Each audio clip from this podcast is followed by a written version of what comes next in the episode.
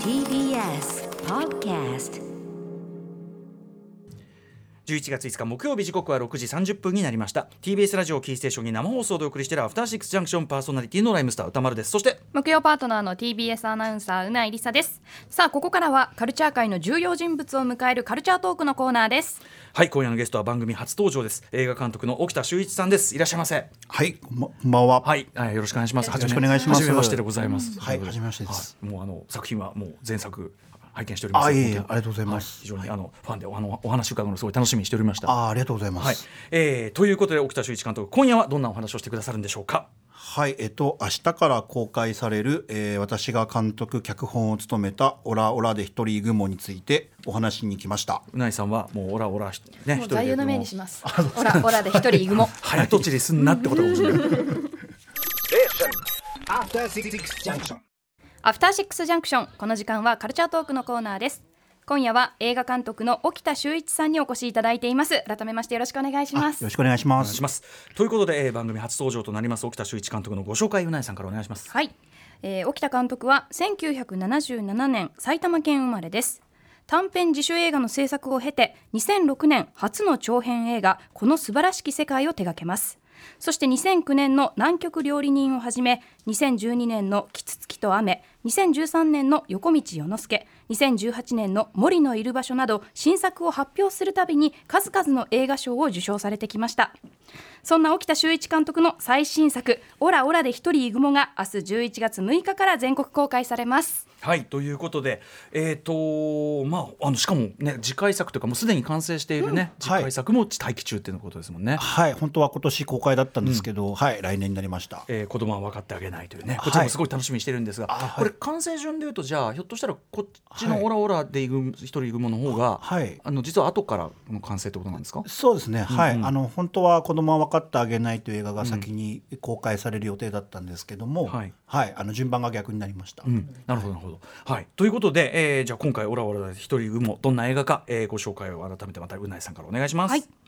原作は第58回芥川賞と第54回文芸賞を受賞した若竹千佐子のベストセラー小説です。75歳の桃子さんは夫に先立たれ一人孤独な日々を送っていた。しかし彼女の前に心の声寂しさたちが現れる。寂しさたちが奏でる音楽により桃子さんの生活は賑やかさを取り戻していく。そんな桃子さんの一年の暮らしを若き日の淡い思い出とともに描く。出演は75歳の桃子さん役の田中優子。若き日の桃子さん役の蒼井優。さらには東出昌大浜田岳青木宗隆工藤官九郎など豪華キャストが集結しています。そして沖田監督は監督脚本に加え離れ組が歌う主題歌「にぎやかな日々」では初めて作詞も担当されています。はい、今これ後ろに流れてますけど、はい。まあ、まさにエンドロールでこれ流れ出して、はい。僕その監督作詞されてるって知らなくてこれ聞いて、はい。あまあぴったりの曲だなっつって、あのー高橋君いい曲作ったななんて思って聞いてたら長住隆君が、はい。あのー作詞担当っていうことで、はい。そうですね。初めてですか？初めてです。うんうんうんなんか花根組さんがあの歌詞監督が書いた方がいいんじゃないかっていうんへーで、はい、受けてえっと思ったんですけど、うんうんうんうんいやでもはいハマってますよね。そうですね。映画を見た後の主題歌っていう意味では、うん。とてもいいかったかなと思います。はい。はい。もうね沖田さんの作品一個一個詳しく話を伺っていきたいぐらいあのはい。もともとすごい、はあのファンでもございまして。はい。あのなんですがまあ今回まあオラオラ一人でもなんですけど、えっとここのところ、はい。なんていうんですかね。はい。老人とか死とかっていうのが、はい。金作でねこう、ええ。テーマになるというか、まあ、はい。老人が実際主人公であるみたいな、あ続いてますよね。そうですね。まああのでもさっきも言ったんですけど、子供分かってあげないって作品は若いそうか逆にそっちは。えー女の子の話なんで、はいはい。別に意識しているわけではなかったんですけど、そうんうん。たまたまつながっちゃって。たまたまですか？あの森のいる場所っていうのはあの熊谷森川さんの94歳の話だったんで、うんうん。ね。はい、なんか割とつそそんなに意識はないんですけど、えでもあのき嫌いではないというか、うん。はい、なんかある種こう老人主人公映画の名手としてこう話がどんどんこう連続してくるところがあるのかなと思ったんですけど。そうですね、まあその見た方がまたこういう映画どうですかっていうふうな話をくれる方、こともあるんで、ははい。いそういうことはあるかもしれないです。でもその中でも今回のそのオラオラで一人一人いるのは、はい。なんていうか、いや沖田さんのプロフィールフィルモグラフィー上でもですね、はい。結構変わった映画ですよね。そうですね。はい。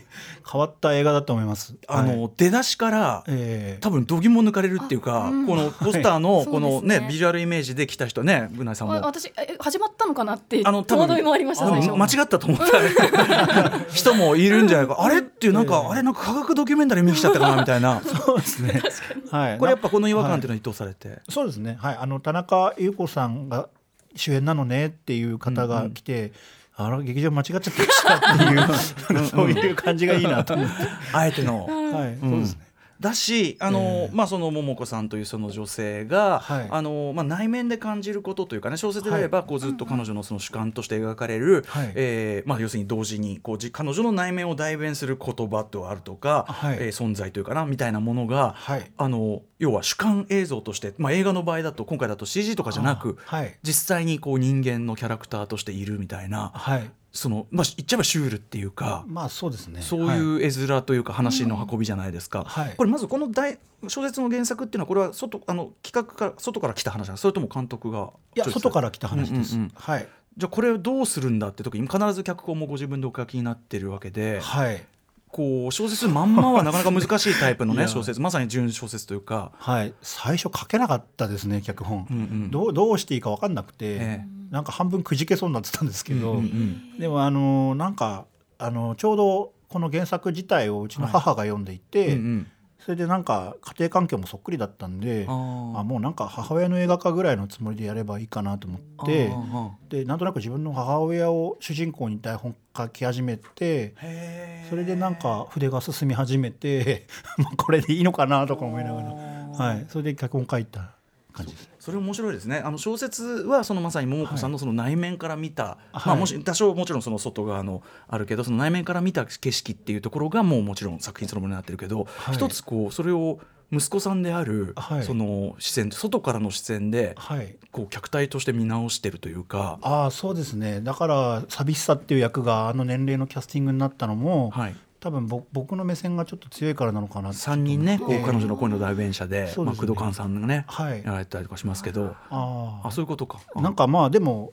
まあそもそもやっぱりこの原作がそういうちょっと変わったうん。原作だっていうところもある、変わったというか、はい。あの映画にとても難しい原作だったと思うんですけど、だからそれを人がやるっていうアイデアを持った時に、うんうん。どう役名がだから寂しさとか、はい。どうせとか、うん。そういうこう概念みたいなのが役になってキャスティングをするっていうのが面白そうだなと思って、なんかそそれがこう一個面白い映画なんかエンターテインメントみたいになったらいいなと思ったんですけど、それこそピクサーのね、インサイドヘッドじゃないけどそういうこう、まあ、CG とかこう抽象表現としてやるっていう、ね、小説も抽象ある種ある種の抽象表現として描かれてるものを、はい。はい。完全に要するに、はい。ある意味おっさんとして そこにいるおっさんとして描くみたいなところがはい。そうですね。面白いですよね。はい。まあ僕もだからインサイトヘッドとか見直したりしてたんあですけど。あ本当に、でもあれとはやっぱりね、全然違うやっぱ沖やっぱ沖田さんの映画だなっていうふうになって、違い。面白いなと思ったのはその。えっと、現実とげそのなんていうかなその3人のねその内面のあれがこう出てくるみたいな時に、はい。あの同じワンカットの中でも、あれはやっぱ照明とかいろんな塩梅なんですかね。やっぱ現実とあ,、今次元が変わったなっていうのがこう分かるようになってる、そうですね。あの少しずつ境目があったりなかったりいろいろ狙ってるんですけど、うんうんうん。完全にシームレスな時もあるけども。あそうですね。なんかびっくりさせたい時はあんまり前触れもなくやったりとか、はいはい。もう思いっきり変えたい時は変えるとか、うんうんうん。なんかそういうのはいろいろあのみんなで相談しながらうん。作っていきましたけど、今回割とあの、はい。あのスタッフはあの近藤竜斗さん撮影の近藤竜斗さんとか、あはい。割とあの僕も大好きなんですけど横道を之助スタッフチームが割とそのまま、はい、今回ね。そそうですね。なんかそのチームでもう一回何か映画を作ろうっていうところが、まあ、あのプロデューサーと話ししながらうんうん。あったんで、なんかそういうの面白そうだなと思って僕も、はい乗りました。割と気心知れてるチームゆえの例えば冒険ができるとかっていうのあったりするんですか、いやどうでしょう。もうでもね小道之助もだいぶ前の映画なんで、うんうん。みんなが少しずつ変わって僕も変わっただろうし、うんうん。うんなんかそういう人たちとまた新しく映画を撮るような感覚だったと思います。先ほどねあの確かにその横道之助はまさにその、まあ、青春というかね、若者の話だけど、はい。まあ、ここのとこ老いとか老人を使うことが多くなってきてというところで、はい。やっぱそれご自分の変化っていうところはあるんですか？題材選びに。どうでしょう。でもなんかあたまたま今回はつづ続いちゃったからそうなんですけど、うんうん。あのでもなんか若い子たちの映画がいっぱいあると思って、ええでもこう75歳とかそのぐらいの年代の人が主人公の映画って、なんかあんまりな,、ないような気がしたんで、僕ぐらい作ってもいいかいなと思って。だからね、面白いんですよ。やっぱ滝を見に行くとか、ええ。おばあちゃんのシスターフッドであり、おばあちゃんたちのシスターフッドであり、アドベンチャーであり、あのってなかなかないしす、はい。うんあの一人一人キャラ立っていやもう滝滝を見に行くの話もしたいぐらいなんだけど そうだからそこがやっぱねあの、はい。僕はそのチョイス自体に沖田さんのまあ一種の作家性というか、はい。そこをなんか、まあ、勝手に感じ取ってるところもあって。あーまあ、なんかコメディ映画みたいなふうにしたけどなんか若い子たちの恋愛撮るよりなんかその辺のおじさんおばさんが恋愛した方が映画としてなんかコメコメディになりそうだなっていうか、はい。なんかそういう感覚なんですけど、でも一つそのやっぱ75歳ぐらいのそのまあ、はい。田中裕子さん演じる桃子さんという、まあまあ田中さんはね、全然あの未だにお,、ね、お綺麗な女優さんっていう感じだけども、まあその老人として一人ある種寂しく生きてるような人に、はい。の内面がまあ非常に賑やかではある、要するに内面は賑やかで最終的にすごく肯定的なところに着地していくけど、はい。実は冷静に考えると客観的な状況は何何も変わってないっていうか。はい、その内面を描写してる時としては温かい。映画全体としては温かいんだけど、外にある現実ってよく考えたらそんなに甘くないのかなとか、はいそうですね。はい。この感じこの感じで僕沖田さんの作品見て他の作品も感じるもちろん横道は読むんですけどもほんわか青春ストーリーなのに、はい。実はやっぱ強烈な、まあはい。死であったりとかっていうのがテーマになってたりとか、割とこう外側を見るとちょっと一瞬ゾッとするみたいなのって沖田さんの作品結構ある構造な気がするんですね。ああはいそうですね。なんかブラックコメディじゃないけど、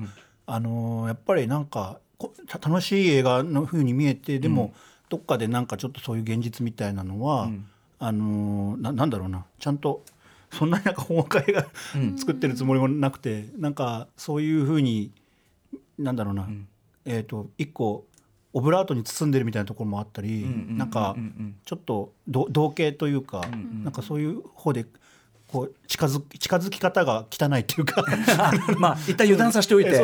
そういう感じかもしれないです。あーと同時にでも僕はやっぱりその内面はその明るいあなんとかなちょっとほんわかしたタッチだけど外側がこう冷たく例えばハードなものであってもはいやっぱりその本人が見ている世界の豊かさとかはいそっちの方を大事にしようじゃないのみたいなのをなんか沖田さんの作品が感じるっていうか。ああ、そう、ありがとうございます。そうですね。なんか、うん、そ、そ、そこに、そこが面白うんくないと、なんか。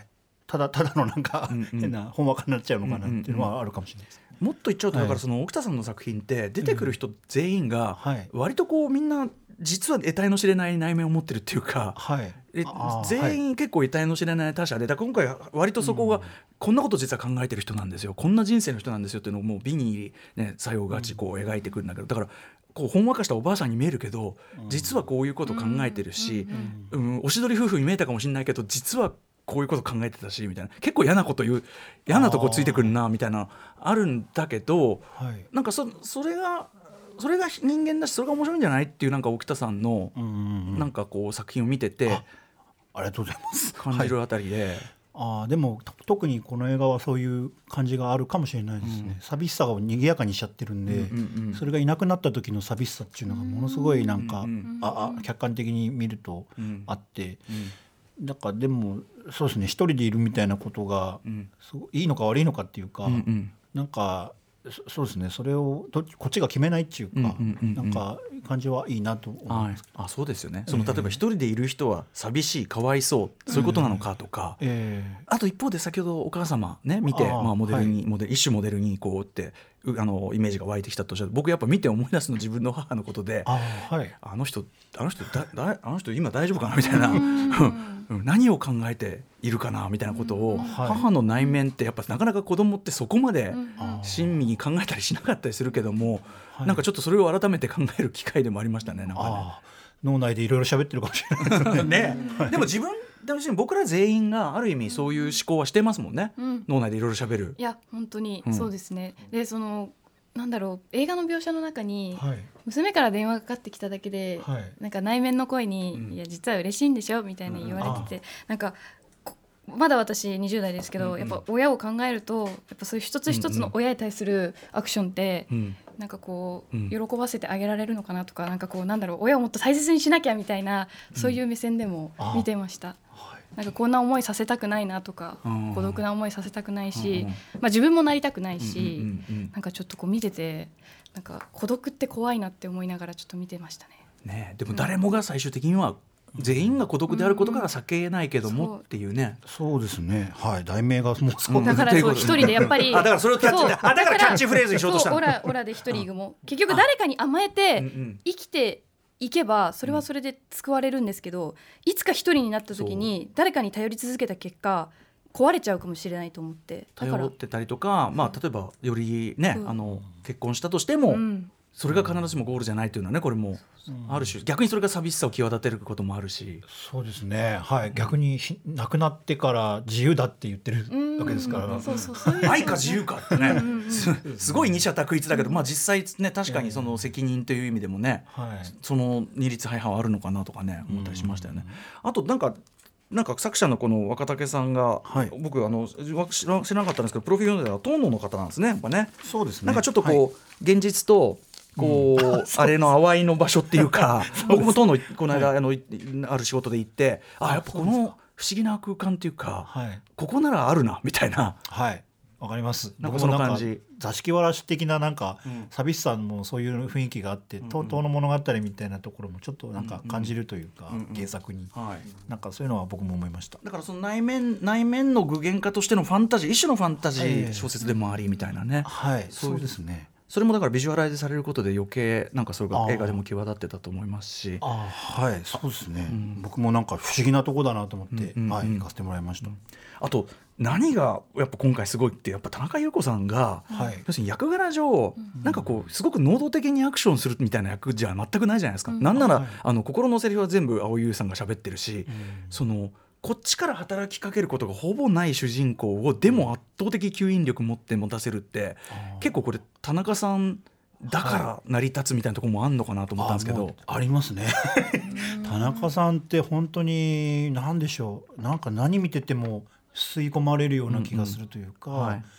その若竹先生もおっしゃってたんですけどなんか無表情なのに表情豊かみたいなことを言ってて、ああうまいこと言うなと思ったんですけど、確かに。えーなんかでも本当に主人公自体がそんなに行動範囲が広くなくて、うんうん。映画もなんでしょう本当小さな一歩を踏む踏むか踏まないかぐらいのストーリーなんで、うんうん。だから、あのーいいろんなそのなんでしょうね心の葛藤みたいなものを見ていけない,、いかないと、ん。映画としてなかなか見ていけないってところがあって、うんうん。それを田中さんがすごくいろんな方法で多分やってくださってたんですよね。あー。なんかびっくりしちゃって。へなんか警官が途中で来るんですけど、はいはいはい。なんかそのむすすごく表情豊かにそこだけやってらして、え、うんうん、で後から見たらあ息子の代わりだったんだなと思って。そうか。なんかそういう田中さんにしかわからないようなうん。お芝居のちょっとしたさじ加減を僕らはなんか感じながら見てたんだなと思って。こう出来上がった映画見ると、はい。もう今おっしゃったような印象をそのまま受けてたんだけど、うん本当に。それははい。あの演出演出というよりはあたそうですね田田中さんが。中さんが見せてくれるものっていうのは大きかったと思います。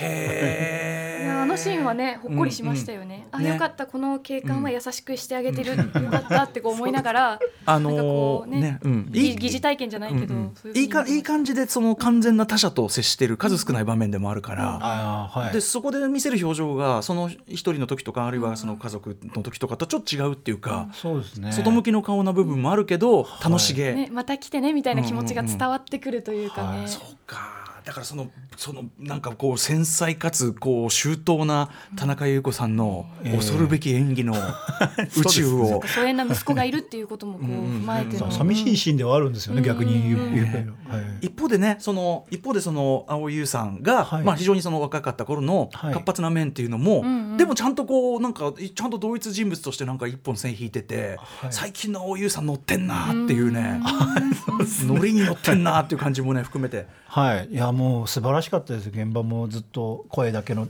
シーンでもいてくださって声当てて、うん。田中さんのお表情見ながら、んうん。えー声出してそうですよね、ええ声当てなきゃいけないんだから、そうですね。そうだよな葵さんとねあの東出さんの これ一緒にいるところはね、スパイの妻とはまた全然違うね、はい。ああっちのギョギョーっていうね怖いみたいなのとはまた全然違ってそうなんか、ね。俳優さんってすげえなっていう、そしてまあ今回もめちゃめちゃあの面白かったし沖田さんとしてもなんか、はあのすごく変だけどでもやっぱり沖田さんの作品という感じで、はい、ありがとうございます。堪能いたしました、あっという間にお時間来てしまいまして、いえ ありがとうございます。はい、えー、ということで最後に公開情報うなえさんからお願いしはいます、、沖田修一監督最新作「オラオラで一人イグモ」は明日11月6日から全国公開されます。また公開初日の明日東宝シネマズ日本橋、えー夜6時半の回本編上映前に沖田修一監督と出演している田中優子さん蒼井優さん浜田岳さん青木宗隆さんが登壇する舞台挨拶もあるということですはい、ということで、あのー沖田さん、ちょっとね、あのーはいい、ろいろこれからまたあの制作等々で忙しいと思いますが、またちょっと機会があればお話、直接伺わせてくださいあ。はいありがとうございますもちろんはいよろしくお願いします。はいはい、えーここまでのゲストは映画監督の沖田修一さんでした。ありがとうございましたあり。がとうございましたありがとうございました After Six Junction.